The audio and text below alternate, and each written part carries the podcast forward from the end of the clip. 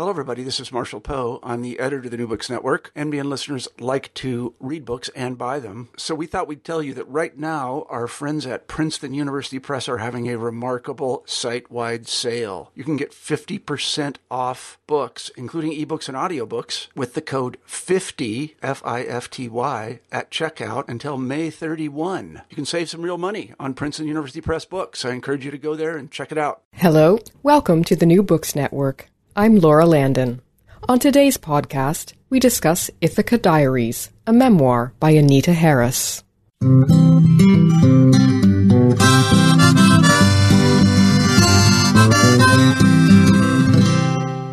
Hi, I'm Anita Harris. Ithaca Diaries is a nonfiction memoir about college in the nineteen sixties. It's kind of a Gidget Goes to the Revolution. It starts with me on the first day of college at Cornell University in nineteen sixty-six. I'm carrying a pink suitcase that my uncle Leon gave me for my bat mitzvah. It ends on graduation day when I led a demonstration against the military on campus. But really, it's not all about me. Really, it's the story of the transformation of a university and a nation and a young woman at a time of incredible social, political, and creative change. That's the sound of a video that journalist, author, and communications consultant Anita Harris created for her book Ithaca Diaries, about her years at Cornell University in Ithaca, New York. The book is based on the diaries Harris kept during her student years, as well as newspaper accounts about the turbulent events and protests of the nineteen sixties. In the book's introduction, Harris describes it as a coming-of-age story told by a young woman as she tries to make sense of things while she and the society around her are having a nervous breakdown. It's also a story about politics during the era of the war in Vietnam, the struggle for civil rights, and women's rights. In Ithaca Diaries, Anita Harris takes a fresh look at a decade that she feels continues to influence us. As you'll hear, it wasn't all sex, drugs, and rock and roll for a young Jewish woman enrolled at an Ivy League college. We reached Anita Harris in Cambridge, Massachusetts. The interviewer is Bruce Wark.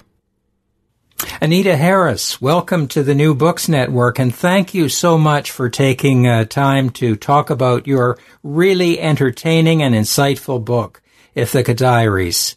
Um, thank you. Well, thank you. I'm I'm going to ask you, first of all, just uh, why you wrote this book. You know, um, this book I wrote in, in large part to fulfill a promise that I made to myself when I was keeping my a diary in college. Um, I knew that I was living through a very amazing time in the late nineteen sixties, and I always said, one day I'm going to write about this. So now, forty-five years later, I have. Another reason I wrote it was that it was a very profound experience and even a bit traumatic. And it was, it was such a tumultuous time. I needed for myself, even at this age of uh, sixty plus, to understand what had happened and why. And I wanted to share that experience with people from newer generations that might not have gone through things like this. So it was both to fulfill a promise to myself and, in a way, to heal. Now, uh, you uh, used your diaries, and you make extensive use of the diaries, but you also had other sources you used in constru- reconstructing the history of those years. I relied very heavily on the Cornell Daily Sun, which is still today a an independent student newspaper, which includes reports from the Associated Press and other sources about what's going on all over the world. So that if I, for example, if I went to a demonstration and I wasn't uh, very detailed in my diary, I could look at the Sun recount of that of that demonstration and know exactly what had happened. I could also find out if there had been other demonstrations anywhere else in the country, and actually all the important stories that were going on all over the world. Now, I was, this is just a question that I wondered about myself when I was reading the book. Um, you were a journalist after Cornell, but you never really wrote much for the student newspaper while you were there. I was chicken. I was very shy, actually. And I just, I was really afraid. They had a process that you had to go through to compete. They called it, you were a compat. And my friends would urge me to try out. And I was just afraid. And of course, Anita, the uh, stories that those student reporters had to cover were very dramatic in those years. Uh, from sixty-six, when you first went to Cornell, till nineteen seventy, when you graduated. Um, what was it like on the campus? What was it like? Would you say that the sixties were a revolutionary period, or, or how would you describe it? I think of it as a time of transformation. And sometimes when I talk about the book, I call it story of the transformation of a student and of a university and of a nation, because it tells really the story of my transformation from carrying the pink suitcase that my Uncle Leon gave me for my bat mitzvah to graduation day when I ended up leading a demonstration against the military. Um, so I underwent a transformation. The university was changing big time from a sort of old-fashioned ivory tower traditional campus to a major research university of the of the future. And of course the nation was moving. Sometimes I, I think of it as the nation moving out of the nineteen fifties, even though it's, this starts in the nineteen sixties, the sort of staid nineteen fifties, into uh, a new a, a new uh, world of civil rights and um, women's women's rights, race, racial rights, and and just a whole transformation of the economy and just the way we looked at things. Your book begins in, in good journalistic fashion. You begin with a, a sort of uh, a high point, a dramatic event that happened during your years at Cornell. Uh, what was that event, and uh, and what happened there? As it happened, during the spring of my junior year, I was taking a course. It was a French lit course called uh, Existentialism and Revolution. It was French lit because it was really about the French philosophers, Sartre, Camus, et cetera. But it was also one of the very first studies in a very new Afro-American studies program, as it was called. And the class was specially selected, maybe ten or twelve people. Half of us were white, half of us were black. And that semester, some of the black students who were in that class ended up becoming involved in the takeover of the student union building on Parents' Weekend. They joined over a hundred other black students and emerged carrying rifles. They were just brandishing them overhead. It was quite an iconic moment that was really covered all over the world, um, in news media all over the world. Because I knew them, I ended up sort of standing guard there, um, and it was really um, the first in a number of days. There was quite a standoff there where state police and troopers came from all over the all over the, the state to to to keep order. So that event that event to this day is well known by almost any Cornell student from any era. It's called called the straight the straight takeover.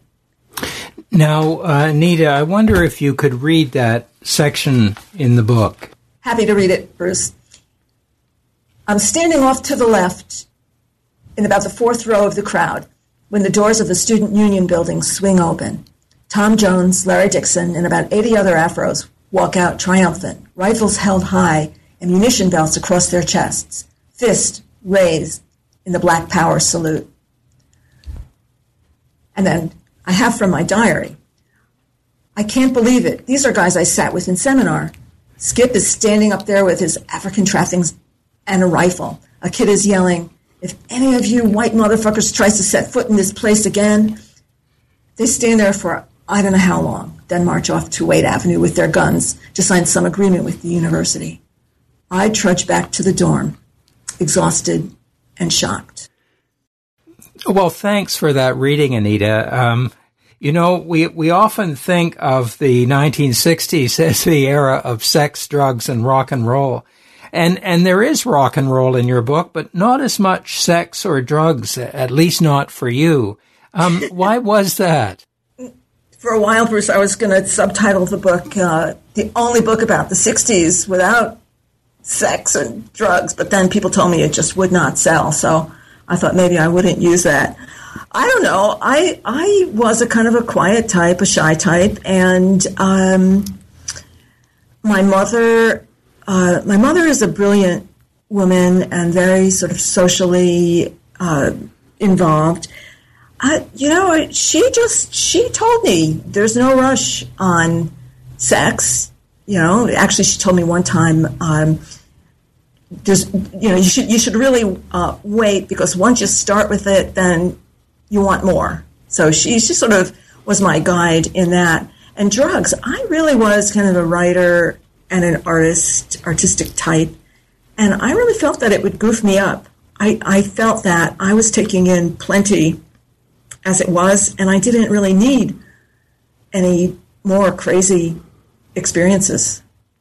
To what extent do you think that maybe the way we think about the sixties is too stereotypical, that there were maybe a lot of us in that period, because I'm roughly your age, a lot of us going to school in those years, and we weren't indulging too much in sex, drugs, and rock and roll. To, to what extent was that your experience there? I mean, some people were, but not everybody. It's hard to know. I recently got an email from a gentleman who had, had been there at the time, and he said, where was I when all this was going on? And other people from even my class said to me, what college did you go to?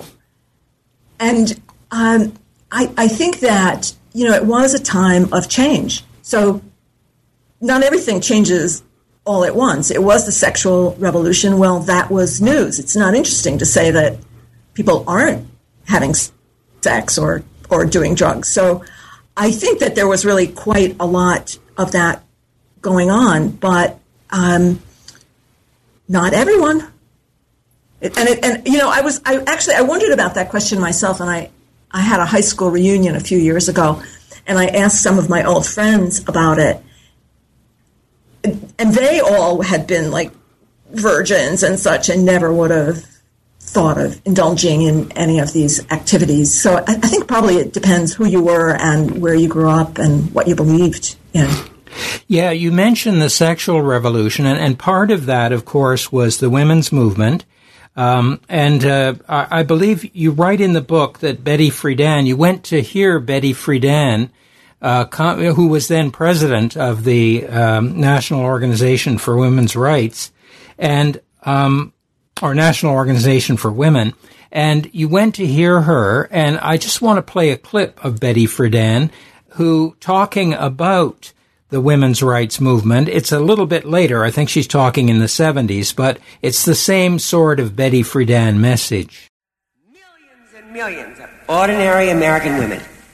For the first time, they know the unique human experience of transcending the finite daily bounds of their own life, of casting the net into the future, not just by giving birth biologically to a child, but by existential, confronting the conditions of their life and finding their power to move with each other to change them, changing the face of history, changing the agenda of history, changing the very possibilities of our life for our sons and our daughters. The human passion, the experience of making history, not just history. We, that is the reward for those of us who've done it. And no woman, no matter what the new problem she faces, and it isn't a happy ever after road, there are new problems each turn you go. No woman would ever turn back. So that, that's Betty Friedan, president of the National Women's Organization, or National Organization for Women. And uh, you write about her visiting Cornell in your book. Um, could you read us that section, Anita Harris? Sure. On December eleventh, I emerged from writing my papers to hear Betty Friedan, the feminist and author of The Feminine Mystique, speak at dinner at Whitby. That's my the dorm where I'm living. Her view is that man is not the enemy, but, this is a quote from her talk, a victim of the usual sex roles, unquote. That although today's jobs don't depend on brute strength, women are uninvolved in decision-making and in politics are relegated mainly to looking up zip codes, that the long-haired, less consciously masculine, quote, new man, unquote, who's, again, uh, quote, who is strong enough to be gentle, is a suitable helpmeet to share responsibility equally with Friedan's new woman. Betty Friedan reminds me of my great-aunt Rachel, aggressive, forceful, overweight. I'm impressed with what she has to say, but when I tell my mother about it, my mother calls Friedan a, well, I'm not supposed to say this word, my Wiccan friends say. It rhymes with uh, hitch. My mother does not like Betty Friedan at all. and and how did you feel about the women's rights movement and uh, your experience uh, seeing Betty Friedan? What, what did you feel about uh, about that? I think that I believed in what she was saying. I have some other passages from my diary in which I complained that my boyfriend only talks about himself and he doesn't care what I have to say. So I'm very aware of women's role and what I would like it to be. I think that um, I was kind of surprised at my mother's attitude because my mother was a very strong woman. Um, and actually my great-aunt Rachel had been a lawyer in the nineteen twenties. But um, I don't think I particularly liked or saw the need for really organized feminism. I, don't, I, I was. I, I, I'm sorry. I was. I, I think I was not enough of a kind of group person to really, at that point, become sort of involved in a movement. We talked a little bit earlier about stereotypes of the sixties, you know, around sex, drugs, and rock and roll, and, and maybe there's a stereotype too about the sixties being so liberated, and maybe um not as liberated as we think, because I, I was a bit shocked, frankly, to read in your book about your experience when you went to the health clinic uh, to ask for birth control pill and uh, the reaction you got there. And I wonder if you could read that passage for us. Oh, okay, sure, Bruce, if I must. I'm graduating this year. I'm a senior. I'm a virgin. It's a sexual revolution. I'm tired of being badgered, of worrying about it, of holding out. It is simply time. Of course, now I'm in trouble. I've been leading up to this event for the last four hundred pages. Well, actually, it's only two hundred sixty-three pages, but uh, and I owe you some dramatic, passionate, graphically descriptive scene. But what can I say? For one thing, I'm still a prude. This is me writing now, actually. I'm still a prude and find it excruciatingly embarrassing to write about this stuff, that is, S E X. And besides, that's not how it was. All hell is breaking loose on campus. There are fires. There are bomb scares. There are beatings. Don, that's my boyfriend, Don and I go to a movie. We go back to my apartment. I invite him back to my room. He kisses me. I hug him. I tell him I'm embarrassed that this is my first time. He's nice about it. He's gentle, as they say. Uh, he moves slowly. He has a condom. I can't believe I'm reading this aloud, Bruce, but anyway, he has a condom. Uh, it's a little awkward, but thank God he knows what he's doing. And at the end, I'm bleeding, but relieved to have overcome the last hurdle and survived. Except it isn't the last hurdle. Now I have to get birth control. Since everyone I know is on the pill, I figure this should be no big deal. So the next afternoon, I brave fires, bomb threats, protests, and what have you to go to fifty fingers, which is what we call the gynecology practice at Gannett Clinic, to see a doctor.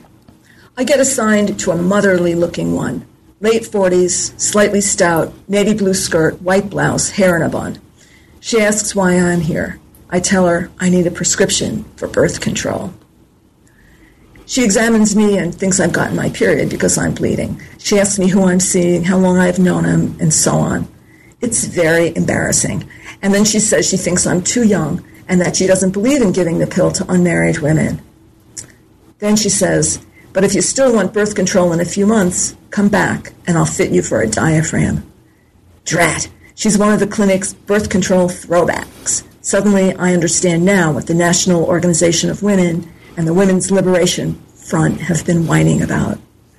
In a few months, I will have graduated, and it's now that I finally have a boyfriend. I'm twenty-one. I should be able to make my own decision. But I'm not able to tell her that the blood is not from my period, that this is my first real relationship, that I feel humiliated by having to get examined and ask for pills. I'm also not able to tell her that she's right. I'm not ready, and that I'm secretly relieved. I thank her, get dressed, and get out of there as fast as I can. That night, I tell Don, I'm sorry, I really tried, but the doctor refused to give me a prescription. He's nice about it. I'll get more condoms, he says. You're listening to an interview with Anita Harris, author of the memoir Ithaca Diaries, Coming of Age in the nineteen sixties. The interviewer is Bruce Wark. Well, Anita Harris, I, I want to talk a little bit more about the politics of the nineteen sixties during your years at uh, Cornell, nineteen sixty-six to nineteen seventy, uh, because there was a lot of politics on campuses in those years. Um, the war in Vietnam was very unpopular with a lot of students. And how did that unfold for you in the period you were at Cornell? How, how did that play out? That was really pretty amazing, Bruce. When I started Cornell, again, with the little pink suitcase, um, I was a, I was kind of, I would call myself a student council type. So I thought, oh, maybe I'll get involved in student government. So I went to an organizing meeting for student government, and there were all these guys there who were Trotskyists. They were talking about revolution. They wanted to kind of take over student government, student government, so and abolish it, so that one day when the revolution came, students could. Uh, I'm sorry, when the revolution came, it would be just students against the state. So that was a kind of the the undercurrent. A lot of those same people were very much against the U S involvement in the Vietnamese War. For them, they saw it as um, an imperialist nation meddling in the affairs of an, a nation that had the right to determine who, under under whose rule, who should who should govern them. So to begin with, there was political and philosophical opposition to the war. What I think made it a lot more intense is that we were uh, the, the young men at age eighteen were subject to being drafted and sent over to fight. And if they flunked out of school, if they didn't, if they dropped out, they would likely be called up for induction. So they had a very personal stake in seeing the war end. At the same time, you had a burgeoning movement for civil rights, and you had, um, at, at Cornell, there had been a, there was a, a very visionary president, James Perkins, who believed that minorities deserved to have equal educational opportunities with whites. He started a program in which he brought in forty minority students every every year. And before I went to Cornell, about two years before I entered, there were eight black students. My First, uh, my first year, by my first year, there were eighty. Second year, there were um, one hundred twenty. Next year, one hundred sixty. And at the same time, you had the movement for civil rights really escalating. You had the Black Power movement. So you had those strains uh, really working um, in the in the larger society, in the broader society, and then internationally, you had students who were, some some of them uh, abroad were concerned about the Vietnam War, but say the French students were concerned about the way the universities were run. Students elsewhere were concerned about various state manners. In, in Mexico, there was a lot of upheaval, of, of upheaval. Likewise, in Germany, even in um, in Israel and Egypt, everywhere, students were just taking, trying to take charge. Of course, you had a chapter on your campus of the Students for a Democratic Society, the S D S, and uh, I think I'm right here that uh, Bruce Dancis was one of the leaders of that group. Um, is that right? Yes, he was. And and did you know him? I did. I did. And and how did you feel about the Students for a Democratic Society. I think your feelings uh, for that uh, kind of evolved over time, didn't they?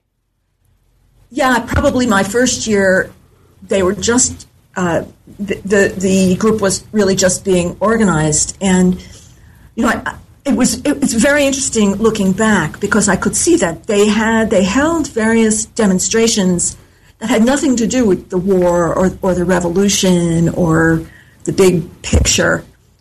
The first one that I came upon was, which I actually remember, had to do with a boycott of bad food in the men's dorms. Then um, various other demonstrations uh, happened. There was one my first year where the campus literary magazine was confiscated by the local police because they thought it was obscene. And there were just all, all kinds of demonstrations that had nothing really to do with the war, but they had to do with free speech, civil rights, um, the role of students, the role of the university and the state. So Bruce came up in some of those demonstrations. And then there was a, another one that had to do with, there was a big strike of the grape workers. And so I, I believe S D S was involved in that. And I must have known him, um, well, I, what I remember uh, also about him was that he was the first person on campus to burn his draft card. And to me, that was really quite shocking. I could not imagine that you would disobey authority and the law in that way. And as time went on, I came to see that this was really quite an important movement. I believed that they were trying to really do good. And I felt that I should know more about it. And so I really I started going to meetings and in the books. And, and really, I was like a, I, I thought I would be an artist. I thought I would be a mom. And that I should, but and I really was not interested in politics. But I knew that they were important. So I started going to the S D S meetings, I think because I hoped to find a boyfriend who would take care of that part of things for me. That didn't really work out, but by the end I ended up um, joining some demonstrations in, in, for various causes that I, I believed in. So it was they were a very persuasive bunch of guys, and I do say guys because they really were almost all men until my senior year when women, young women started getting into the action and taking leadership. Now, Bruce Dancis has written his own uh, memoir of that time uh, called Resister. And uh, a couple of years ago, he did a reading and a talk at Ithaca, at one of the bookstores there, I think. And I want to just play a clip uh, of uh, what he said on that day when he actually tore his uh, draft card up. He was afraid to burn it because he was afraid that the, he couldn't light it or it would go out. And he, so that uh, he ended up, well, I'll let him explain. Here is Bruce Dancis Uh, talking about his book Resister and about that incident on the Cornell campus when he um, tore up his draft card. I then took my draft card out of my pocket and tore it into four pieces, placed it in an envelope and um, that had been stamped and addressed to my draft board and sealed it. I said a few more words about Vietnam, about racism in America and the need for change, and I walked over to a nearby mailbox and deposited the envelope. And I thought I was going to be arrested immediately. And from my F B I file, which is ran thousands of pages when I got it and provided a wonderful resource for this book, um, uh, it appears that at least there were six agents uh, and or informers witnessing my action. This is nineteen sixty-six. Uh, I mean, just one aside, I mean, I found references to, uh, there were agents coming to S D S meetings in October nineteen sixty-five. This is before anything illegal had been done by that chapter. It was brand new. And they were recording that. I said at a meeting, yes, I wanted to go down and hand out leaflets uh, on alternatives for the draft. The voice of Bruce Dancis, one of the leaders at Cornell University of Students for a Democratic Society, talking about his experiences uh, as the author of Resister, a story of protest and prison during the Vietnam War. And Anita Harris, uh, he was pretty prominent on the campus of Cornell when you were there. He was really very, very dedicated and determined. I can remember once I ran into him, I was on my way to a ski trip at Mont Tremblant in Canada, and he said to me, the working class can't afford to go skiing. And I have just never forgotten that. And later on, I mean, he really stood by his principles, and he he went to jail for his beliefs. So I really have great, I have great admiration for him. Anita Harris, author of Ithaca Diaries, Coming of Age in the nineteen sixties. About your years, Anita, at Cornell University from nineteen sixty-six to nineteen seventy. And tragically, while you were there, uh, Martin Luther King was assassinated. And Anita, you write quite a lot in your book about that week, uh, including uh, tensions between black and white students and uh, around the country as well, and a concert that uh, Joan Baez gave. Exactly. On that Sunday night, Joan Baez, who's uh, come to campus with national anti-war activists, and now I'm, I'm going to read again, if that's okay? Sure. Um, she, she comes to speak on behalf of draft resistance. She gives a concert in Barton Hall. The place is packed with seven thousand people. Baez, beautiful, with long dark hair, sandals, guitar, sings "Carry It On," then "Blown in the Wind" in both Japanese and English. She gets us to sing "Kumbaya" and a calypso version of the Lord's Prayer, in harmony. She does some Beatles, some Simon and Garfunkel, and Leonard Cohen's "Suzanne." She dedicates "I'm a Poor Pilgrim," sung without accompaniment, to Doctor King. It's totally moving. I rise with the crowd to give her a standing ovation. I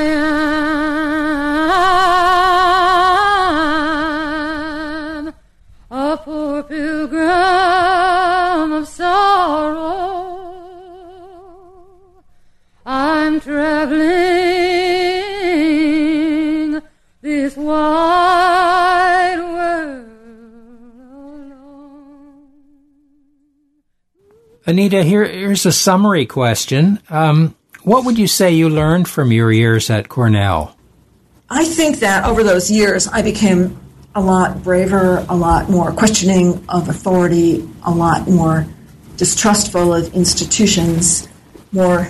more committed to social change. Um, so when I started out, I thought, well, maybe I'd be married and have some kind of career, but not wasn't really that serious uh, about it. I mean, I had actually considered medicine, but thought it was kind of not for women. Maybe you could teach high school.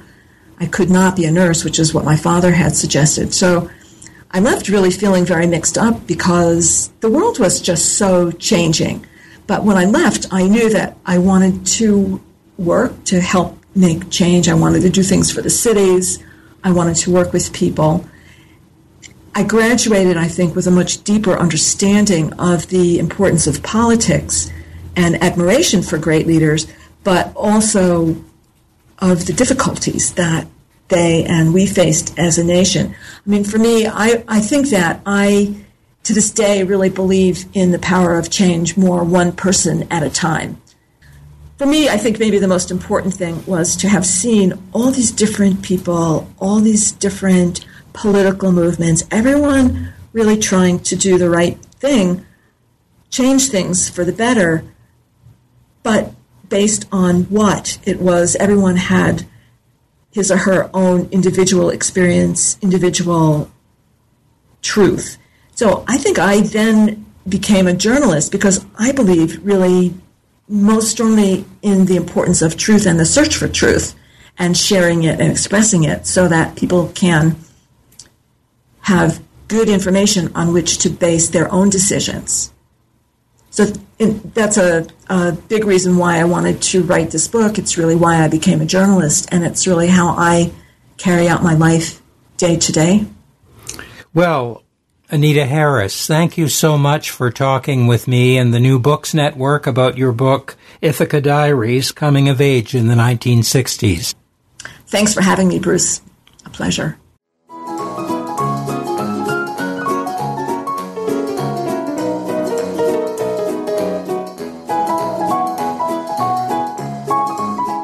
You've been listening to an interview with Anita Harris, author of Ithaca Diaries, Coming of Age in the nineteen sixties. The interviewer was Bruce Wark. I'm Laura Landon. See you next time on the New Books Network.